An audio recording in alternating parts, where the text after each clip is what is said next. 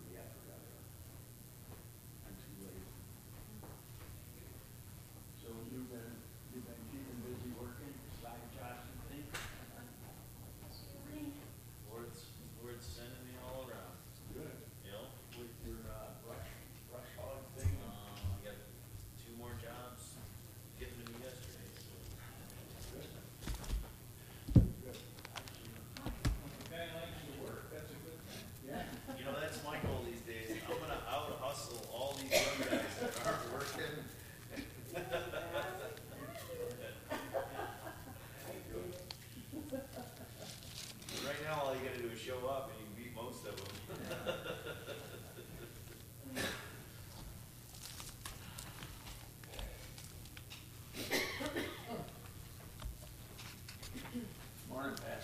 Good morning.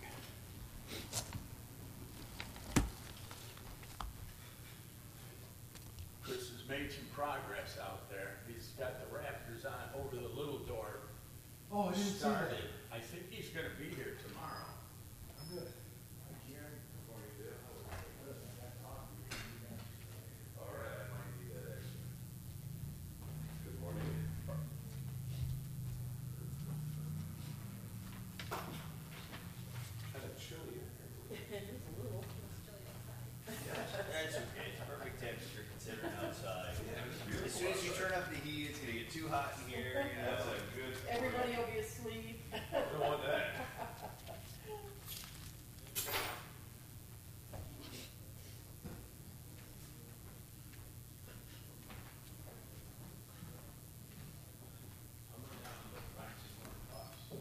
Rachel, are you back there? behind you. She came in just to kick in the door. There's a lone hand going. Oh, that's Lydia, not me. Yeah, that's Lydia just walked.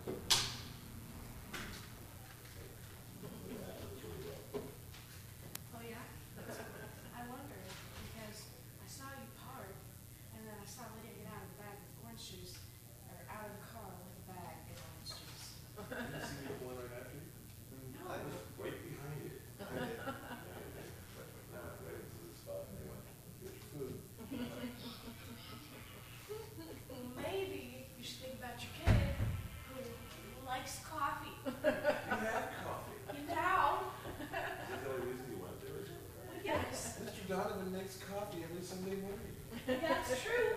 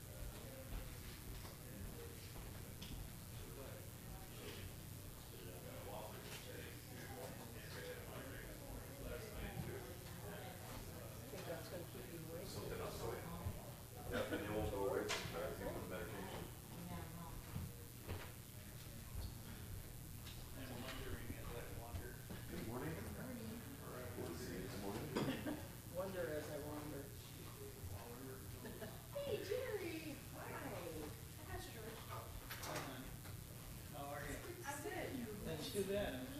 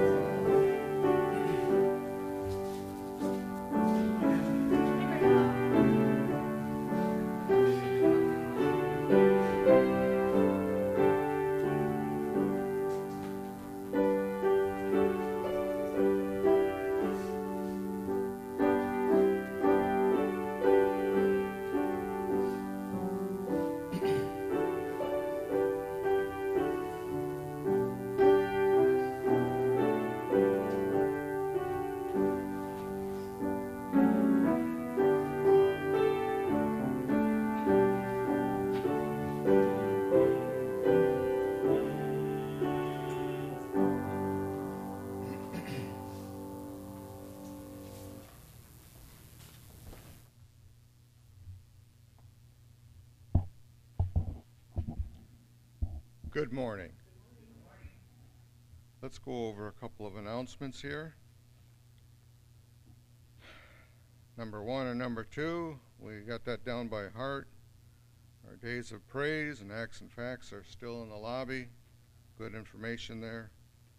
Uh, obviously, you see the work on the portico continuing. Uh, with any any grace or favor at all, we should have the tin up by the end of this week, if uh, all things uh, remain current. I have a note here that Calvary Bible Church of Lapeer has invited Thornville Baptist to join them for a hymn sing at 7 p.m. This it's six. I've got seven here, so.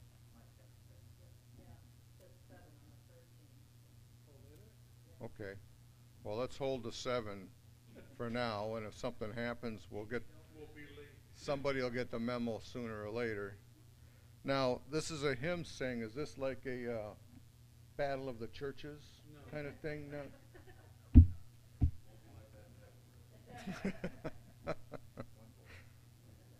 Amen to that. Okay. Uh,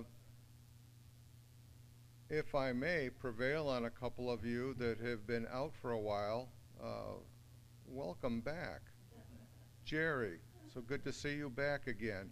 How is Charles faring? I see. Good. Encourage him to come. We'd love to have him back out. Doug? What a blessing it is to have you back in our midst. I, I miss your announcements. I feel like a very, very inferior substitute up here. But how is Laura doing? Well, yeah, she, she took, uh, got through the whole thing better than I, and she's, I would say, normal. now. She's, uh, she's, she's. Deer hunting? Uh, she has not hunted this year. Oh. I have distracted her life to the point where she is having a hard time focusing on herself. Well, you better encourage her to get the, the bow strung up and uh, go stick a couple of deer. So, okay. Uh,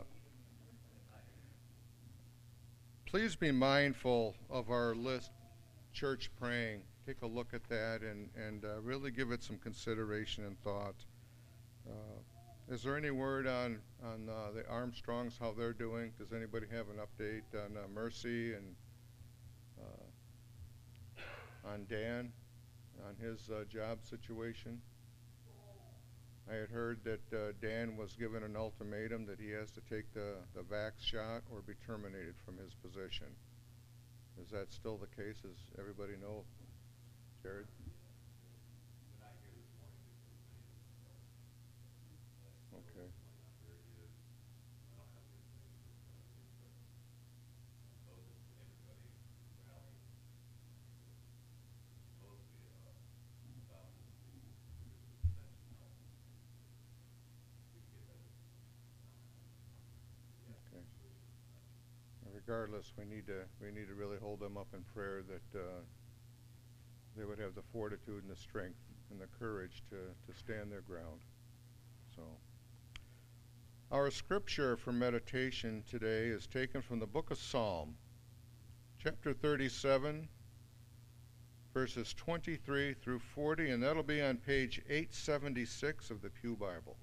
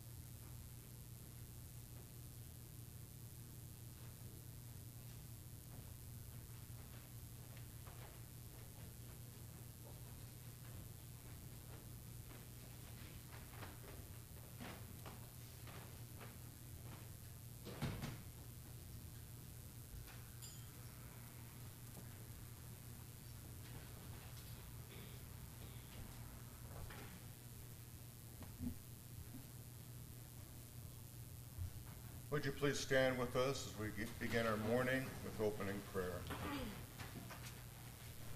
Elder Clayton, would you lead us, please? Our Lord, we're thankful this morning that we can gather as your people. Thank you for this place uh, that we can have and meet together in comfort.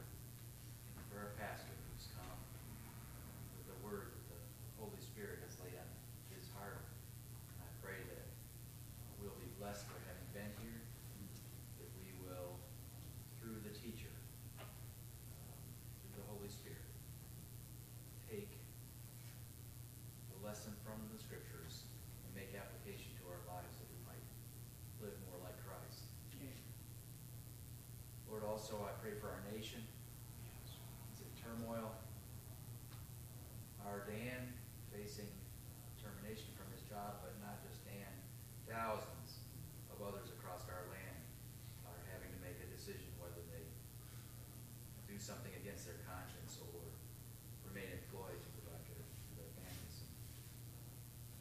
My heart sinks when I when I think of that. That um, we live in America, but yet they're being forced to do something against their will. So I pray for those people. I pray, pray for every government official who uh, has uh, a part in that decision making.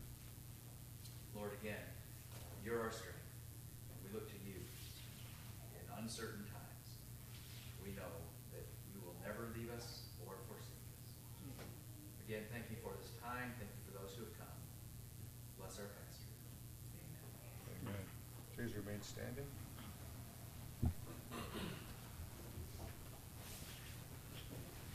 Good morning. If you will please turn with me to 165 in the Trinity. 165 in your Trinity.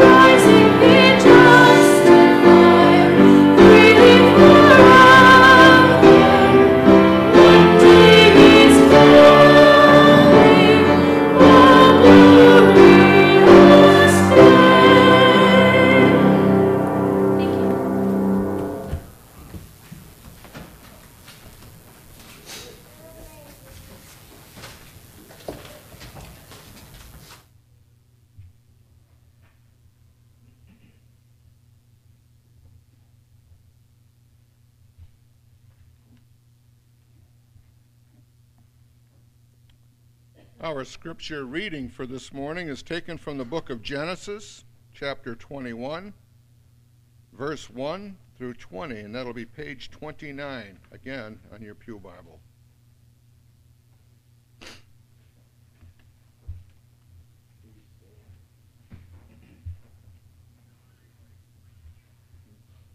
I'll go over here.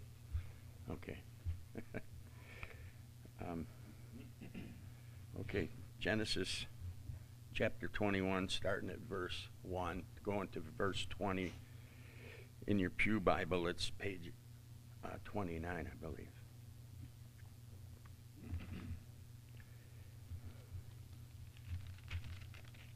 Now the Lord was gracious to Sarah as he had said, and the Lord did for Sarah what he had promised. Sarah became pregnant and bore a son to Abraham in his old age, at the very time God had promised him. Abraham gave the name Isaac to the son Sarah bore him. when his son Isaac was eight days old, Abraham circumcised him as God commanded him. Abraham was a hundred years old when his son Isaac was born to him. Sarah said, God has brought me laughter, and everyone who hears about this will laugh with me.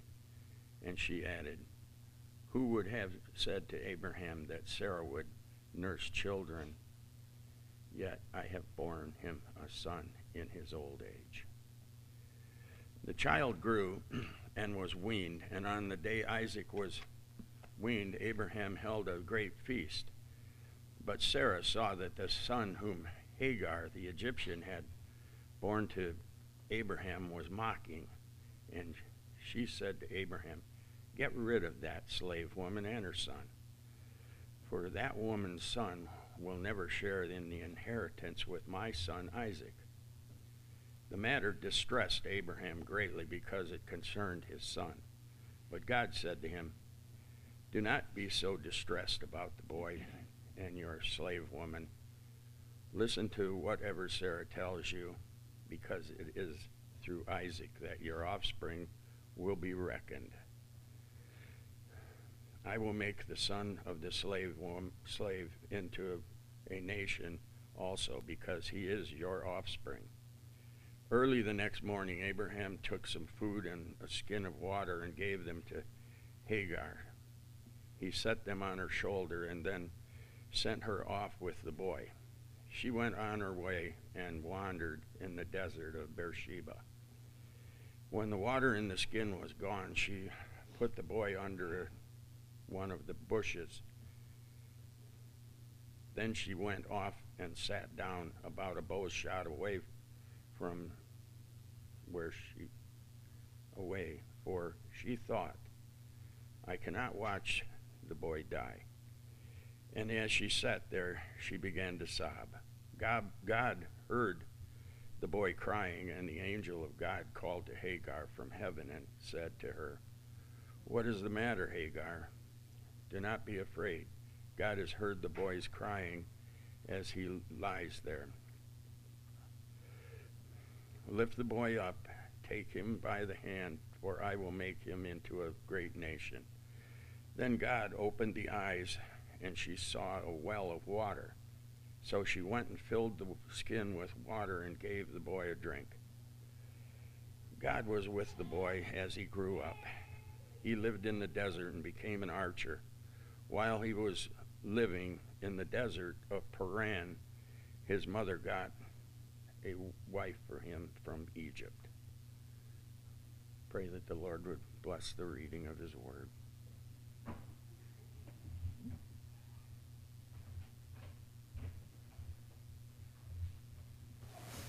If you turn with me again to 193 in your brown hymnal.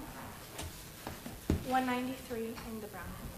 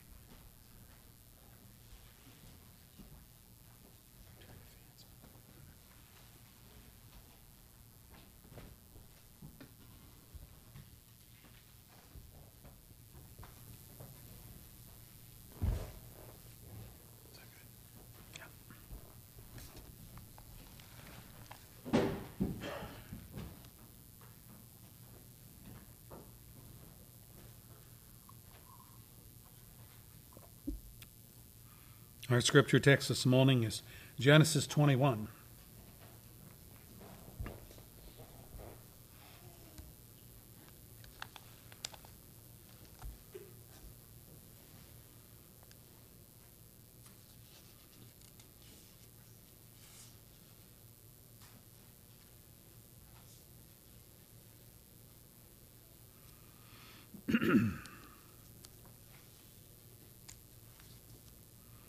Our last study showed us Abraham repeating the same sin in Gerar of Philistia as he had committed in Egypt, namely, telling the citizenry of those two countries that Sarah was his sister instead of revealing that she was, in fact, his wife.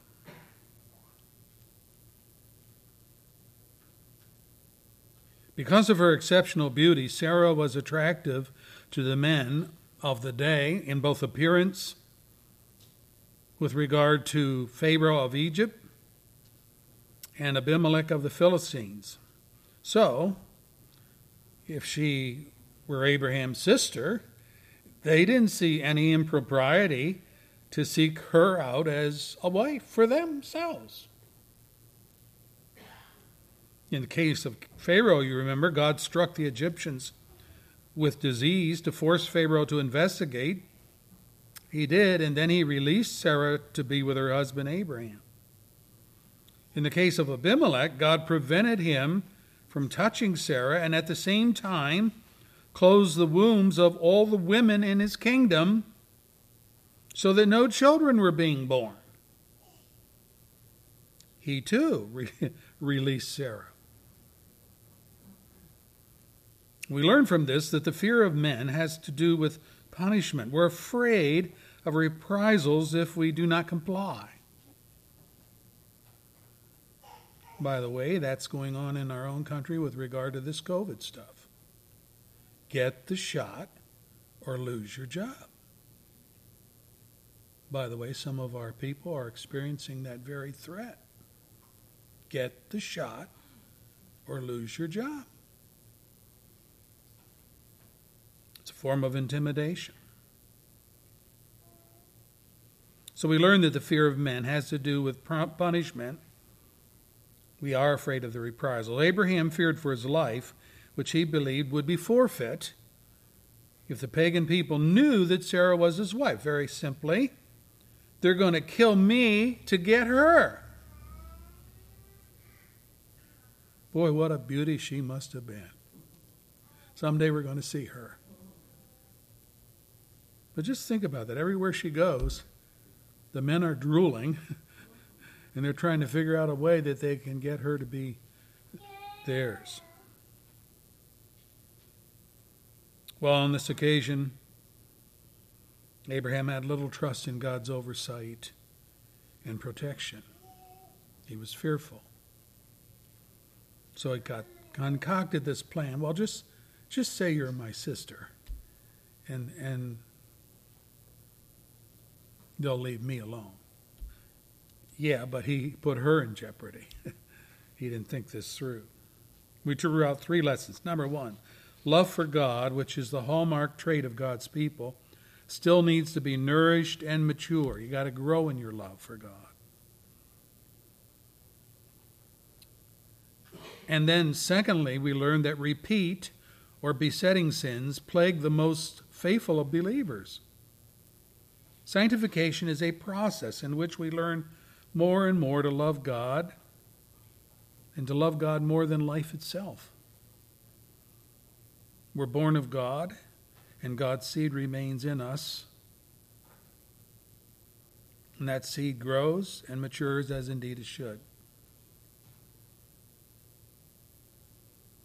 We also learn that even in his disobedience, and this was an important point, Abraham, as a believer, was the conduit whereby Abimelech was forgiven and restored. Think about that.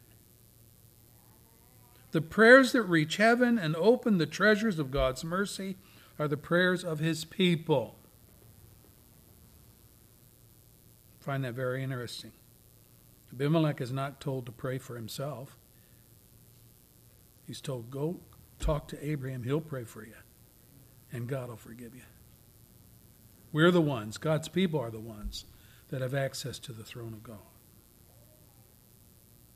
Well, today's study brings us a long lasting, at long last, excuse me, the birth of Isaac and the expulsion of Ishmael.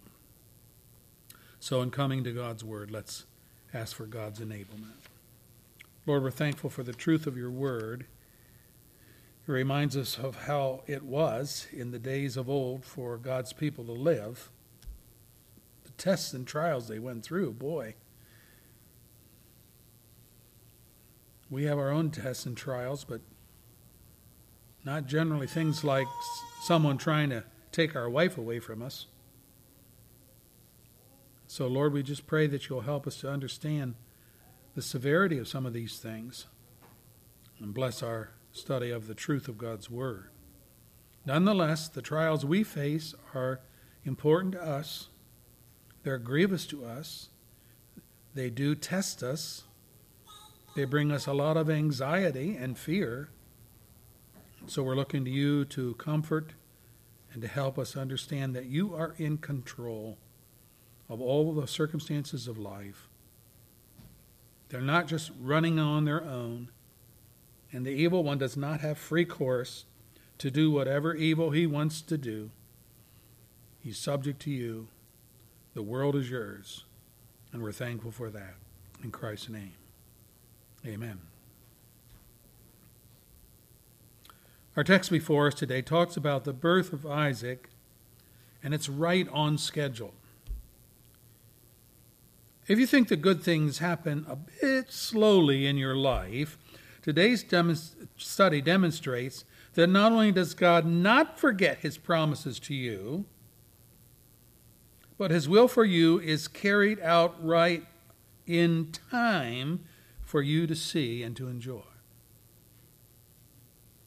25 years earlier, think of this 25 years earlier, at age 75, before Abraham ever reached the boundaries of Canaan, God had promised him, I will make you into a great nation and I will bless you. Genesis 12, verse 4.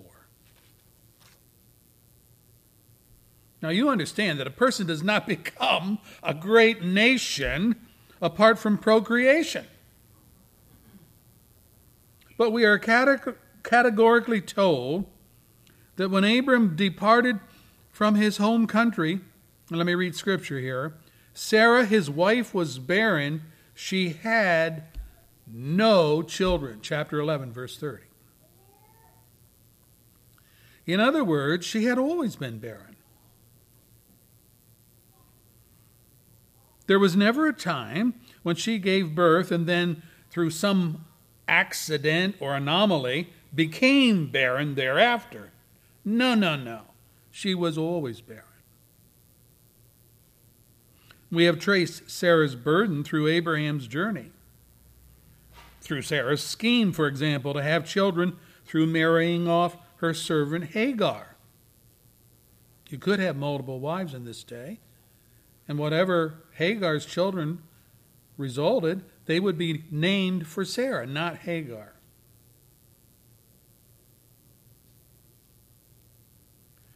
So she knew full well that the child born to Hagar would be counted as hers.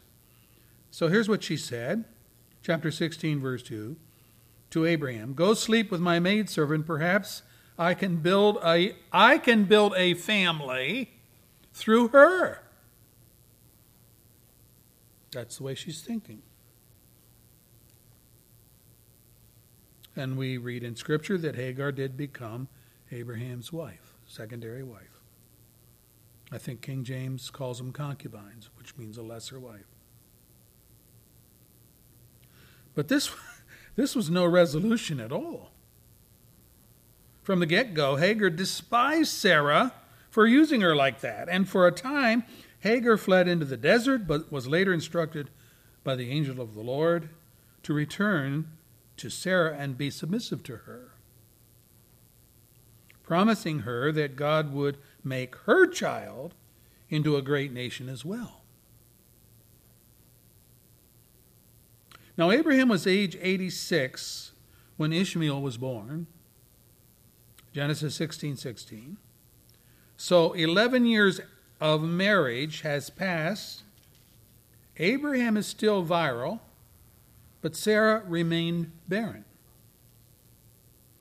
Chapter 17, verse 1 jumps the narrative ahead another 13 years, saying, When Abraham was 99 years old, the Lord appeared to him and reaffirmed his covenant promise to Abraham to change his name from Abram, exalted father, to Abraham, father of many. There it is. Oh, I'm this, there's still this promise that I'm going to have many offspring. Hmm. It was also at that time that Sarah was promised, I will bless her and will surely give you a son by her.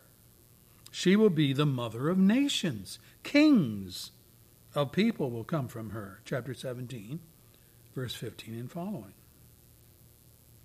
Abraham found this utterly incredible, falling face down, saying, Will a son be born to a man a hundred years old? Whew. That's just something that was inconceivable. He went on, Will Sarah bear a child at the age of 90? Now, as we follow the timeline, we discover that Abraham was 75 when he and Sarah left Ur of the Chaldees. He was 86 when Ishmael was born. He was 99 when God reaffirmed his covenant with him and gave him circumcision as a sign of that covenant, Genesis 17. One year later, now our text, Genesis 21, verse 5 says, Abraham was a hundred years old when his son Isaac was born.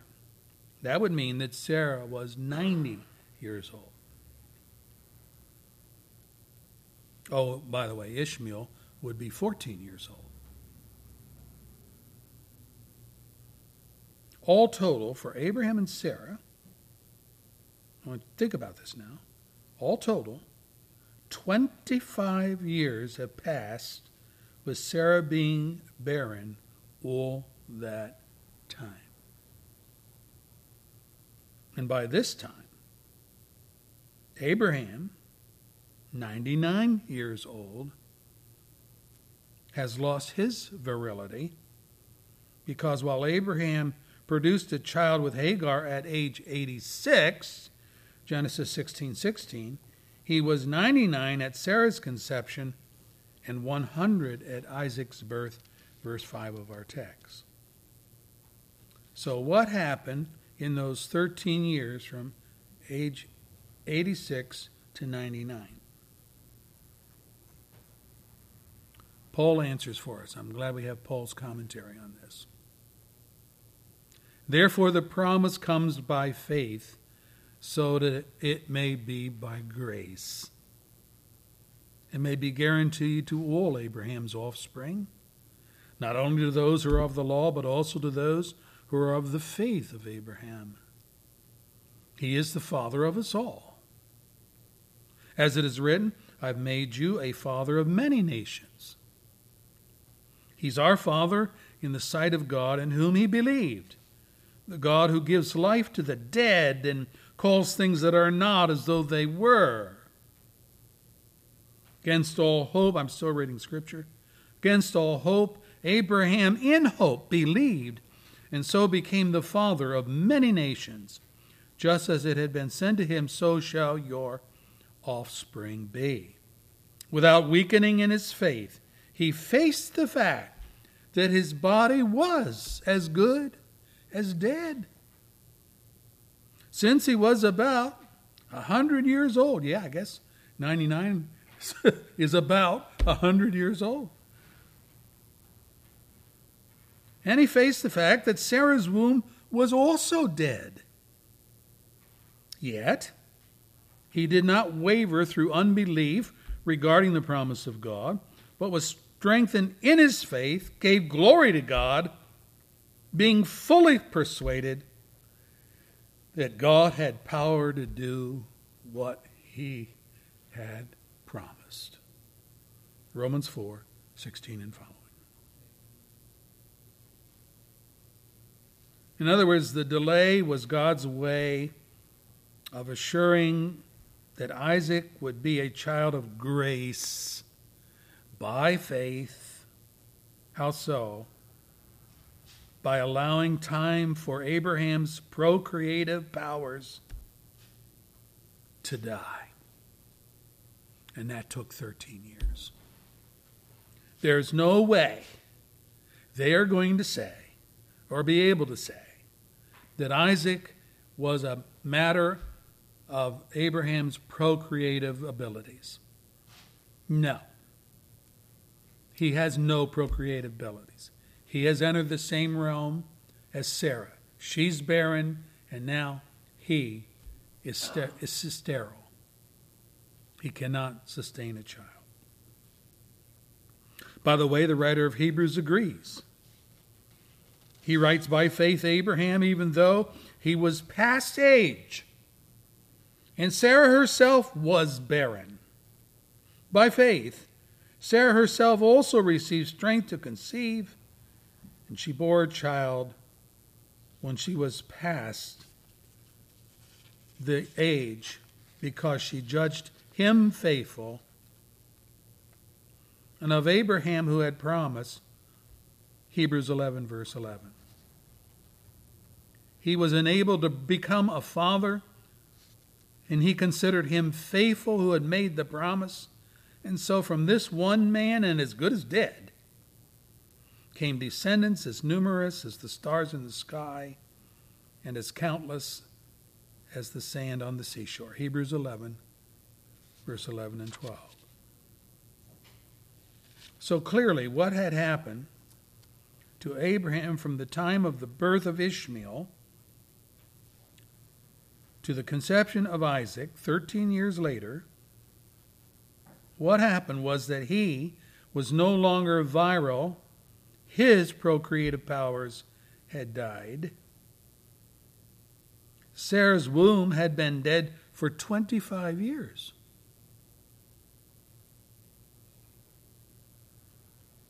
So we have a woman that can't bear children. She has not been able to do that for a quarter of a decade. And now Sarah, or Abraham rather, is put in the same category. He's now no longer able to produce children. What that all means is that Isaac was therefore a miracle child. Think of it. Conceived and born at the direct result of God's enablement. And our text says, Now the Lord was gracious to Sarah as he had said, and the Lord did for Sarah what he had promised. Sarah became pregnant and bore a son to Abraham in his old age at the very time God had promised him. Abraham gave the name Isaac to the son Sarah bore him. Genesis 21, verse 3, verses 1 through 3. You say, well, what's the point? Peter tells us the point. Here's what Peter writes 2 Peter 3, verse 9. The Lord is not slow in keeping his promise, as some understand slowness.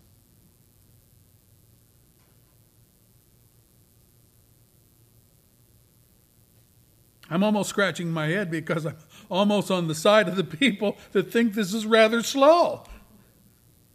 I mean, we think that 25 years is an awfully long time to wait on God to fulfill his promise to Abraham and Sarah. 25 years. But you know, if he had done so earlier, if God had done this earlier, there would have been no proof that Isaac was a child of God's grace and not of Abraham's own virility. So, what was God waiting on? I'll tell you. He was waiting for Abraham's ability to produce children to die.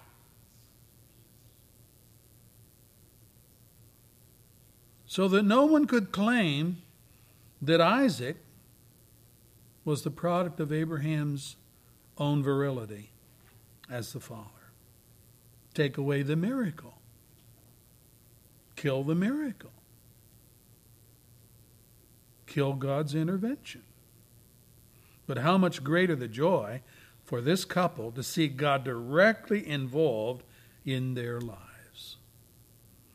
Genesis 25, verse 7. Altogether, Abraham lived a 175 years. By the way, 75 years with Isaac.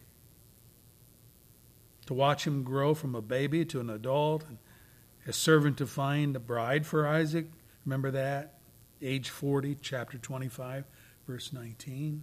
Eliezer went and fetched a bride. Sarah died when she was 127 years old, Genesis 23, verse 1. So she had 37 years of her life to be with Isaac. Long enough to see him become a man who loved and obeyed God. That's, that's a Christian mother's dream right there. To see their kids come to know God. She got to see that. What I am saying is that God's timing is always on schedule. It's always on schedule. We scratch our head and we think, boy, this is taking a long time. I don't know about this. Maybe God's forgotten me. But He hasn't forgotten a thing. We just get antsy because we're the ones that are impatient.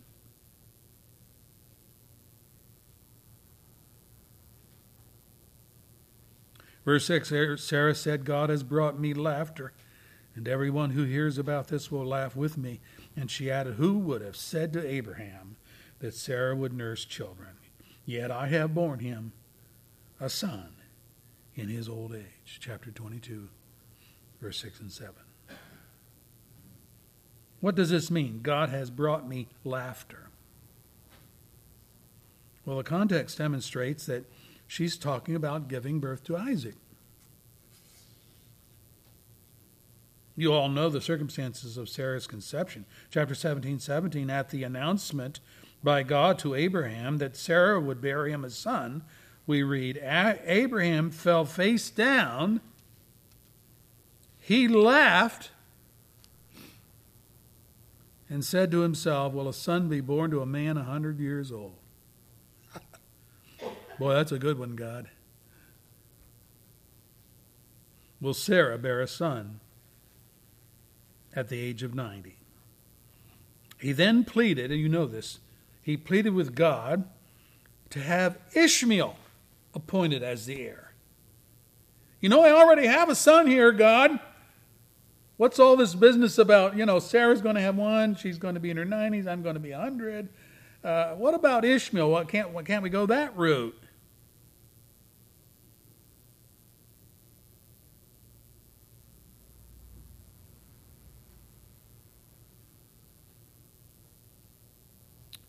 He laughed. Abraham laughed as well. And it was not a laugh of joy but rather a laugh of incredulity and unbelief.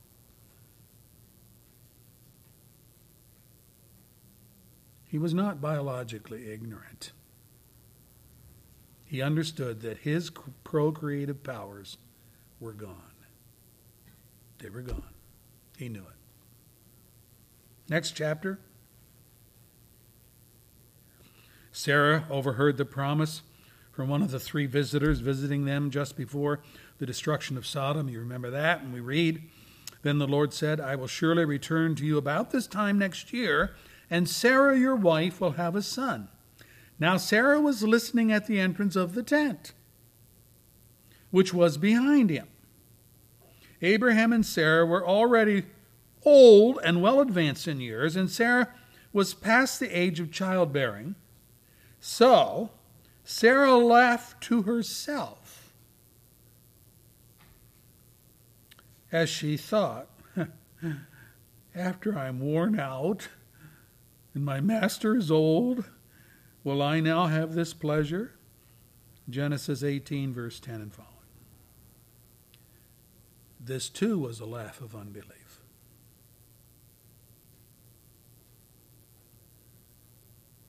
She tried to deny the laugh, you remember.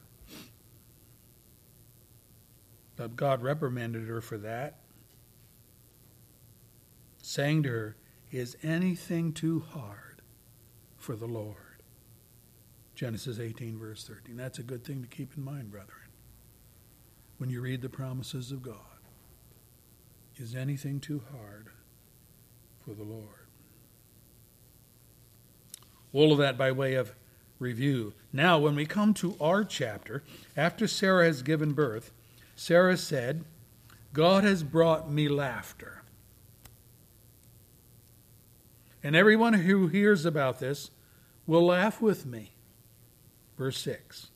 By the way, the name Isaac means God laughs. She named her kid. God laughs. And it's clear who's having the last laugh here.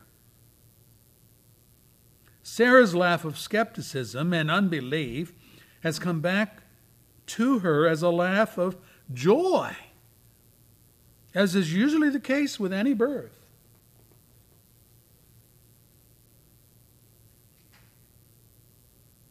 I've seen many, many births being a pastor for over 40 years.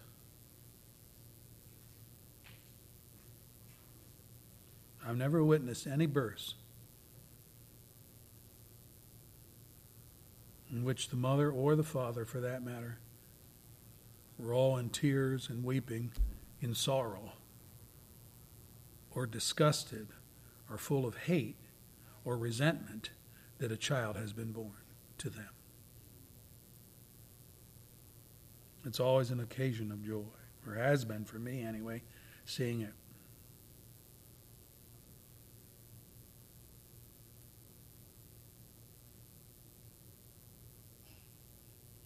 I think she learned a valuable lesson, which is don't laugh at God's promises. Delay does not mean God has forgotten. Elapsed time does not mean that God has lost interest and will not keep his promises. But the devil likes to suggest that to us. Paul writes Do I make my plans in a worldly manner so that in the same breath I say, yes, yes, or no, no?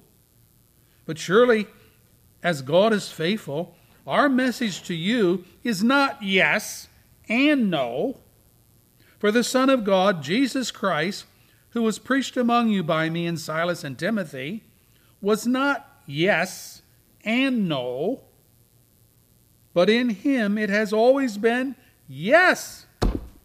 For no matter how many promises God has made, they are yes in Christ. Wow. And so through him the Amen is spoken by us to the glory of God. 2 Corinthians 1, verse 17 and following.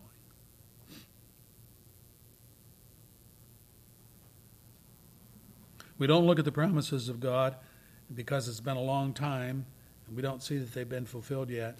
We don't say, mm, I don't know. Maybe this is not going to happen. I used to think it would, but my, it's been 25 years, it's been 30 years.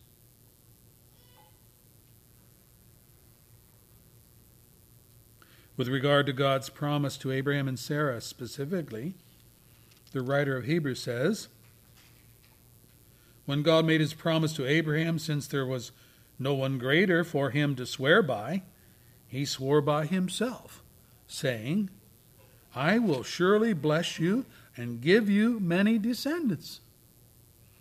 And so, after waiting patiently, I'm still reading scripture, and so after waiting patiently, Abraham received what was promised. Men swear by someone greater than themselves, and the oath confirms what is said and puts an end to all the argument. Because God wanted to make the unchanging nature of his purpose very clear to the heirs of what was promised, he confirmed it with an oath. God did this so that by two unchangeable things, in which it is impossible for God to lie, the two unchangeable things, the promise and now the oath, we who have fled to take hold of the hope offered to us may be greatly encouraged. We have this hope as an anchor for the soul, firm, secure. It enters the inner sanctuary behind the curtain where Jesus, who went before us, has entered on our behalf. He has become a high priest forever in the order of Melchizedek. Hebrews 6, verse 13 and following.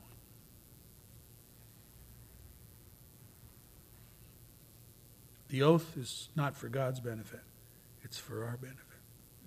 He makes promises and he tags an oath on top of that. As a human being, Jesus taught his disciples not to swear oaths at all. You remember that? The only reason men will swear an oath is because there is a credibility problem going on. I mean, a person is talking or relating an account or making a promise. I think of the politicians of our day. But the listeners are mm, a bit skeptical. Why? Well, because men are such liars that they will say anything to win a point, even when their words are full of deception and falsehoods. That's why. So Jesus taught a more honorable position to take, which would eradicate the necessity of oaths. What was that? I tell you, he says, don't swear at all. Either by heaven, for it is God's throne, or by the earth, for it's his footstool, or by Jerusalem, for it is the city of the great king. Do not swear by your head, for you cannot even make one hair white or black. You have no control. Simply, this is Jesus' remedy. Simply let your yes be yes and your no, no. Anything beyond this comes from the evil one. Matthew 5, verse 34 and following. Okay, what is it about Satan, the evil one, which would cause Jesus to classify as sin anything beyond being known as a person whose yes means yes and whose no means no? What is it about Satan? Well, Jesus labels Satan as, let me read it for you, a liar and the father of lies. Wow. John 8, verse 44. So his point on oaths is this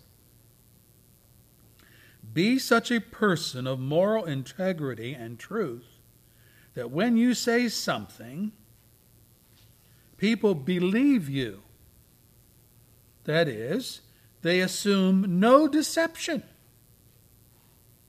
They would take you at your word. The charge, liar, deceiver, would never enter their minds as they listen to you. Why? Because they know you to be a man or woman of truth. That's why. by the way, this is extremely important when questioning the veracity of God's Word. Lies and falsehoods are vehemently contradictory to God's nature. You're going to be speaking for God, you better be known as a truth speaker. In Numbers 23, God defends himself. Here's what he says God is not a man that he should lie nor the Son of Man, that he should change his mind? Does he speak and then not act? Does he promise and not fulfill? Numbers 23, verse 19. And the implied answer is no, he doesn't. If he said it, he's going to do it. If he promises something, he's going to fulfill it.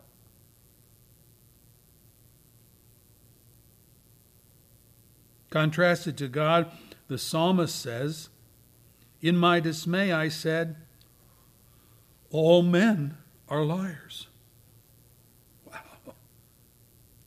All men are liars. Psalm 116, verse 11.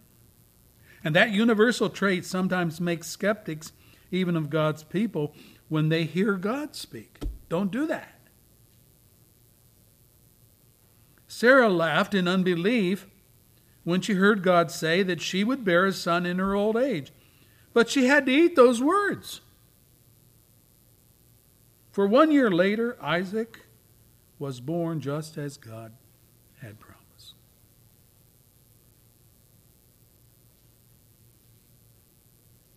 Which leads me to Sarah's consternation.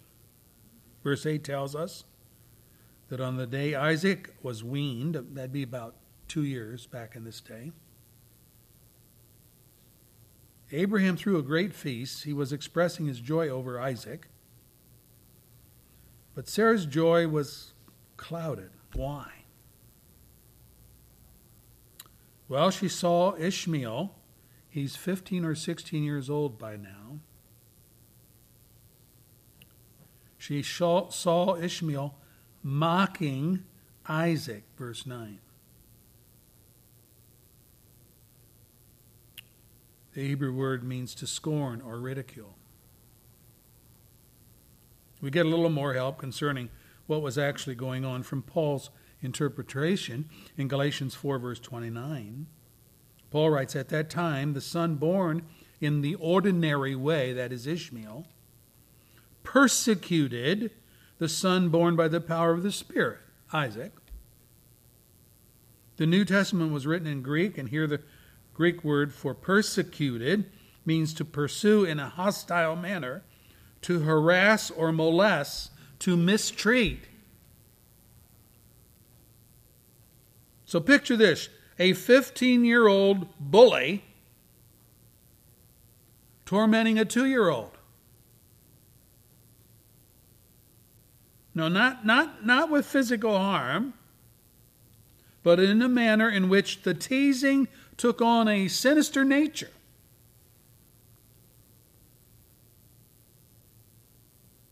To defend his action, Ishmael might say, Hey guys, chill out. I, am only having a little, I'm only having a little fun. I'm only teasing. But to the adult eye, it went far beyond an innocent prank. Alarms went off in Sarah's head as she realized that Ishmael posed a real danger to Isaac's future and a threat to Isaac's inheritance. It was nephew Lot all over again, usurping what God had promised alone to Abraham, and she would have none of it for Isaac. She confronted, so she confronted Abraham, saying, verse 10, Get rid of that slave woman and her son, for the slave's woman son will never share in the inheritance of my son Isaac. Genesis 21, verse 10. And though this distressed Abraham greatly, because Ishmael was also his son, verse 11, guess what happened? God supported Sarah's analysis and comforted Abraham's heart with the promise that he would make Ishmael into a nation, verse 18 says, a great nation, for Abraham's sake. So God basically said to Abraham, Do what Sarah is suggesting, and don't worry about Ishmael. I'm going to bless him too, for your sake. So the next morning, Abraham sent Hagar and Ishmael on their way, verse 14, with food and water. But because Hagar wandered in the desert for some time, the water ran out. And both she and Ishmael were in desperate straits. They were about to die from dehydration. God heard Ishmael sobbing, verse 17, directed Hagar to a well of water, verse 19, from which they were able to revive and move on. So Ishmael grew into manhood and became an archer, a skilled hunter. He became the person God predicted of him when Hagar had fled from Sarah back in chapter 16, verse 12. He will be a wild donkey of a man. His hand will be against everyone, and everyone's hand again against him. His descendants are listed as 12 princes in Genesis 25, verse 16 and following, who live near the border of Egypt. And verse 18 says, they lived in hostility to all their brothers. Guess who? Living down by the border of Egypt.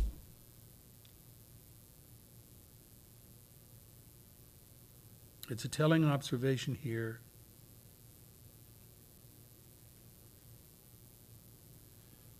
It's referring to the Arab nations.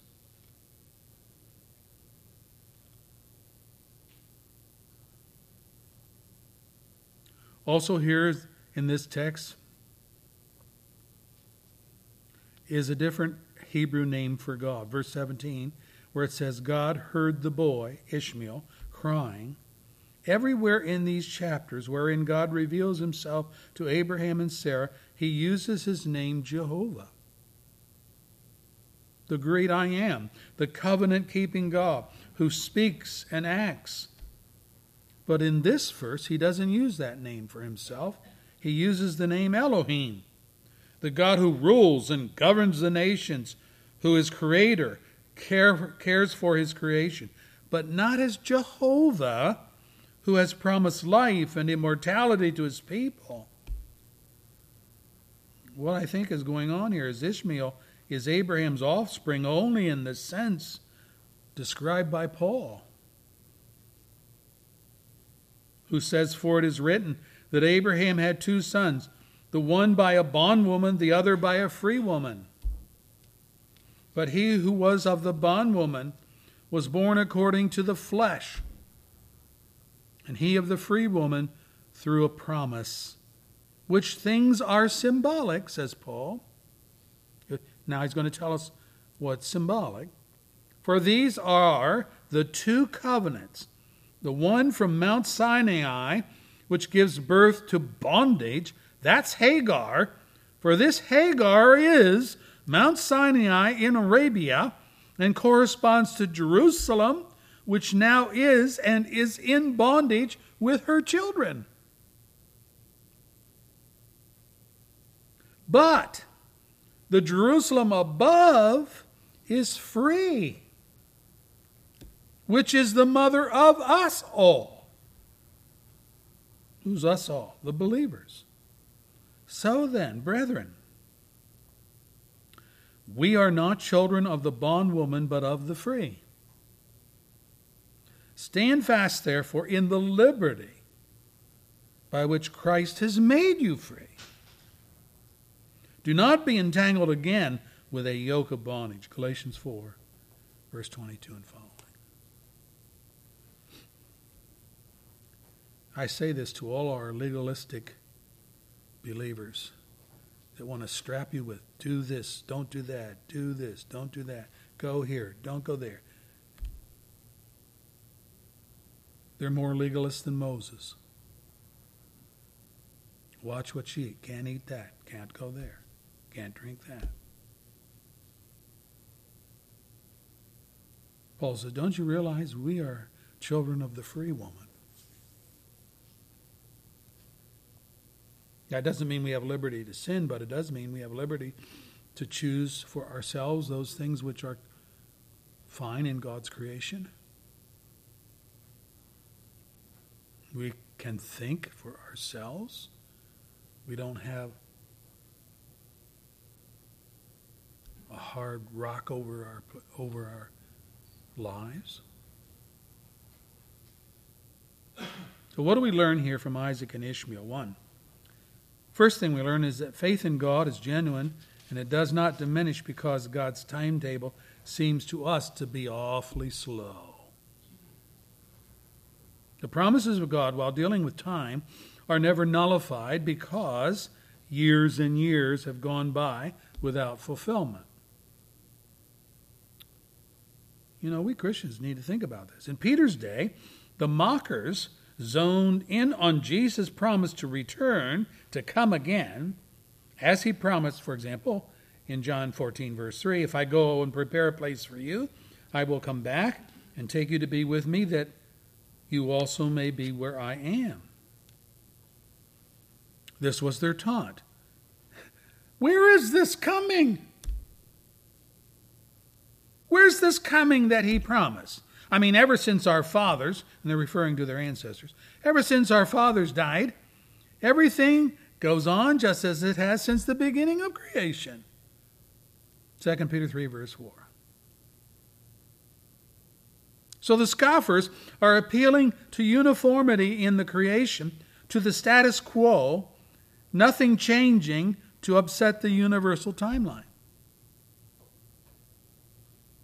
Solomon, speaking from his human wisdom, words it this way Well, what has been will be again. What has been done will be done again. There's nothing new under the sun. Ecclesiastes 1, verse 9. Well, this may be true as to the normal experiences people go through from the cradle to the grave, that is, through life, but the mockers of Peter's day were applying this stagnant timetable to the promises of Christ. As though God was subject to time instead of the creator of time. Peter, however, explained the real error. It is not that Jesus has had a memory lapse concerning his promise to come again, but that the mockers have had a memory lapse. What's their memory lapse? Because the creation has not been static. Wow. They de- he goes on. They deliberately forget that long ago, by God's word, which is what they were questioning, you understand, the heavens existed, the earth was formed out of the water and by the water, and by these waters also the world of that time was deluged and destroyed. He's referring to Noah's flood. How convenient to forget, to dismiss such a life altering change like Noah's flood. In other words, the world has not remained static for millennia. What is more, Peter went on to explain that there's another event God has promised. Let me read it for you. By the same word, the present heavens and earth are reserved for fire, being kept for the day of judgment and the destruction of ungodly men. 2 Peter 3, verse 4. So, to challenge the skeptics, Peter reminds us that God's timetable works like this. Don't you know? With the Lord, a day a day is like a thousand years, and a thousand years are like a day. The Lord is not slow in keeping his promise, as some understand slowness.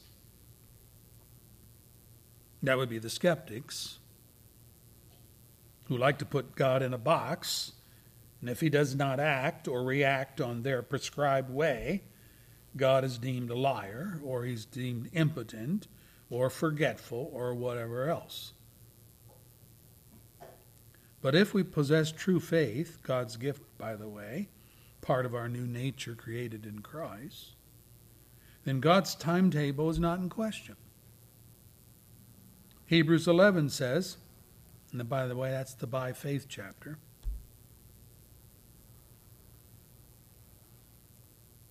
As it, he gives us an entire genealogy,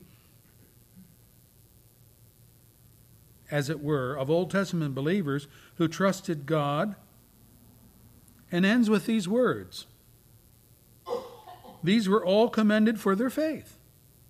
Yet, yet, none of them received what had been promised.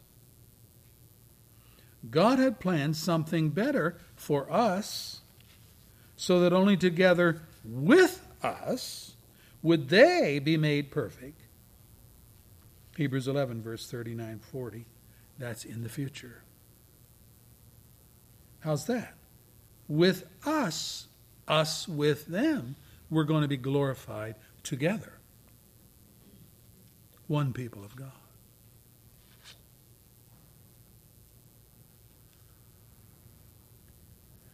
Trying to second guess God is not a good thing. Just take Him at His word, believe by faith what He has promised. Secondly, being attached by name or experience to a Christian family or to a church is not a sure proof that you are one of God's children. That's another lesson both Isaac and Ishmael had the same biological father, who, in the case of Abraham, was also a father who knew and trusted the Lord, who became the friend of God. But what a difference spiritually between Ishmael and Isaac. Wow. As prophesied by God, Ishmael, Abraham's firstborn, was in the seat of preeminence. He was older, he was skilled as an archer, even more favored than Isaac, who in the mind of Abraham was just a promise. Remember, on a number of occasions, Abraham even pleaded with God to make Ishmael his favored child. But God knew something about Ishmael that Abraham did not. Let me read it for you. He will be a wild donkey of a man.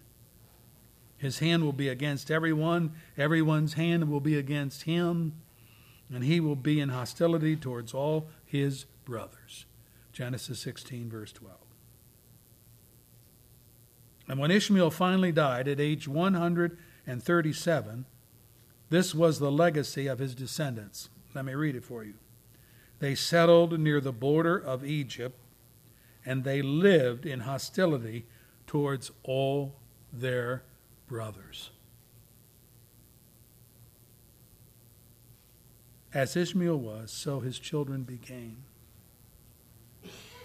Same today. As the Arab descendants of Ishmael still have an offense against Israelites, would gladly wipe them off the face of the map if the world would tolerate. So these two men, Isaac and Ishmael, started out with the same spiritual father. Both of them carried the sign of the covenant in their flesh, circumcision. Outwardly, they had the same advantage. They heard the same Bible stories, the same applications. They could be viewed as being on the same page spiritually, but they were as different as night from day. Ishmael was wild and non compliant. He married an Egyptian, which his mother obtained for him, verse 20 of our text. He lived the life of a pagan.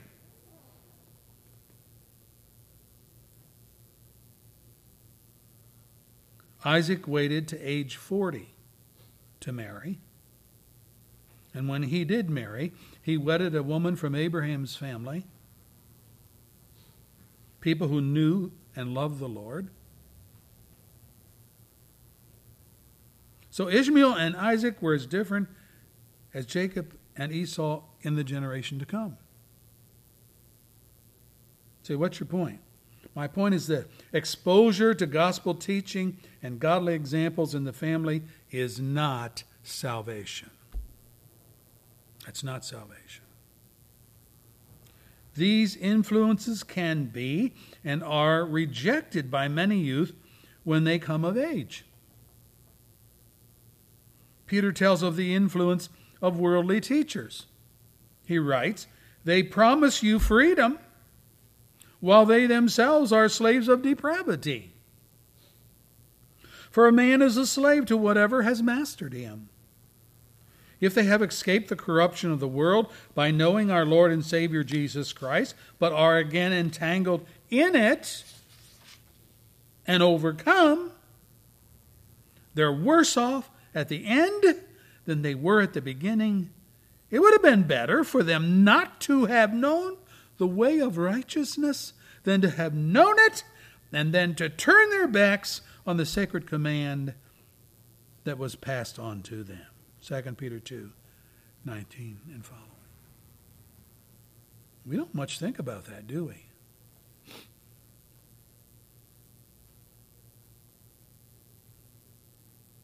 You're not going to believe what you've been exposed to in terms of the gospel, but you've heard the gospel, but you have rejected the gospel, Peter is saying, You're in a bad way. You're worse off than if you had never heard the gospel. Because now you've rejected the ruby, the diamond truth of the gospel salvation in Jesus Christ who has come. You've rejected the Savior. You know what a lot of the Old Testament saints struggled with.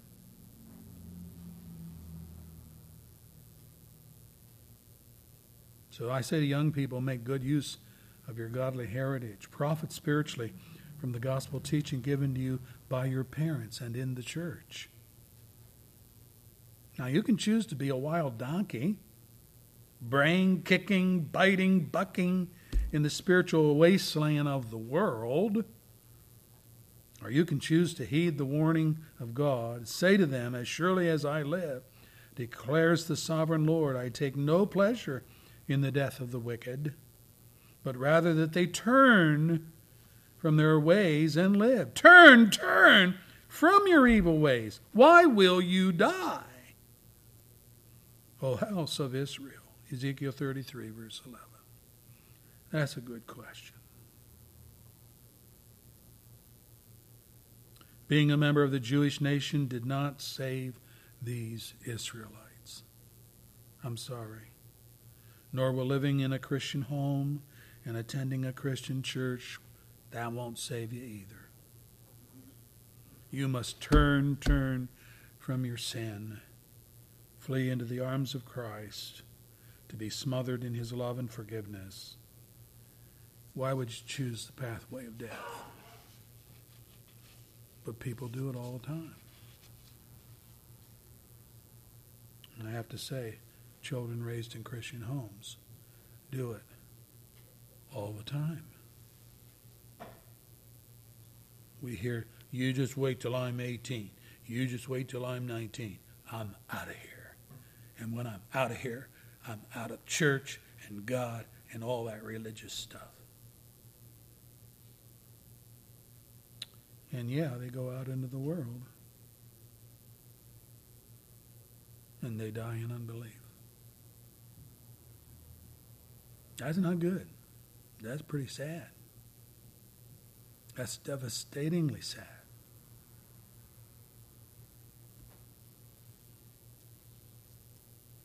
Who you hurting? Mom and dad? Yeah, they're going to grieve over that. But in the final analysis, they know what you don't know, and that is you are responsible for your own conduct. And no one, including mom and dad, can change a heart. Only God can change your mind. Only God can change your heart. So there's a prayer place to start. Oh Lord, if you are real and true, and the gospel is in Christ and Christ alone, change my heart. Change my mind. Show me this. Where's he going to show you? Thy word is truth, said Jesus. God's word is where he's going to show you. Our Lord, we thank you for your truth. Help us to be people of truth. I pray that you'll help us.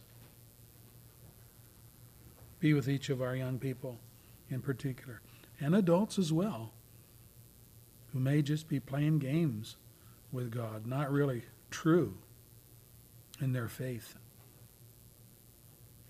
and in their obedience. Grant us empowerment of your Holy Spirit. Only God's Spirit can change a heart.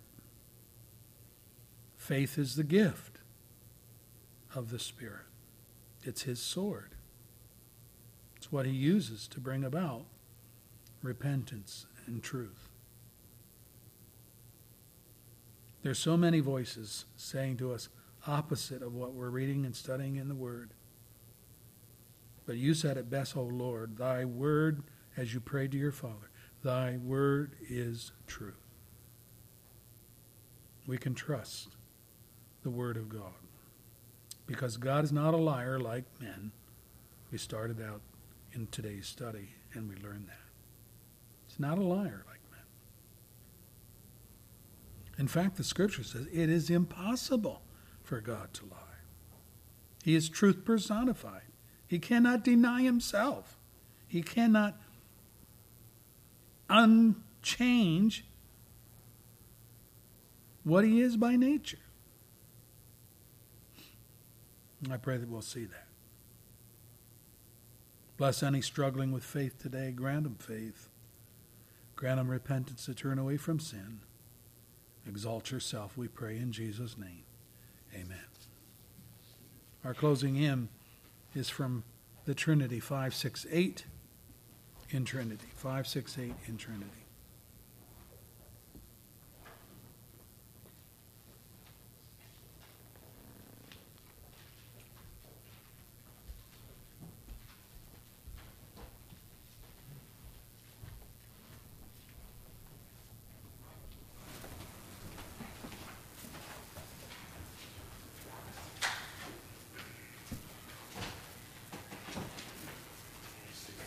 Four sixty-two in the, in the brown hymnal is our last hymn.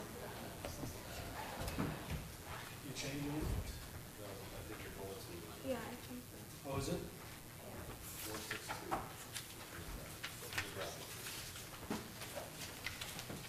Four six two in the brown? The bulletin was wrong.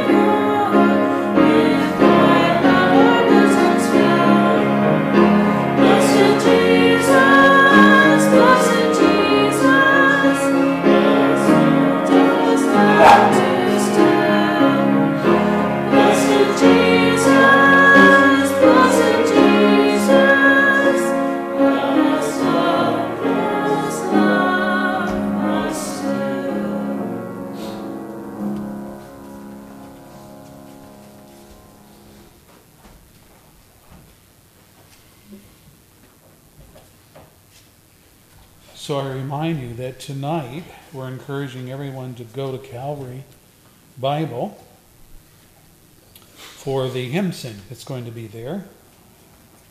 And I'm told it's seven, right? Seven o'clock, not six o'clock, like I thought. So seven o'clock at Calvary Bible. And uh, I would encourage you to, to do this. You say, well, that we, we don't normally drive way up there. Yeah, way up, 20 minutes. uh, it's good relationships for us to be involved where we can be in terms of uh, participating in some of the things that go on that we can participate with.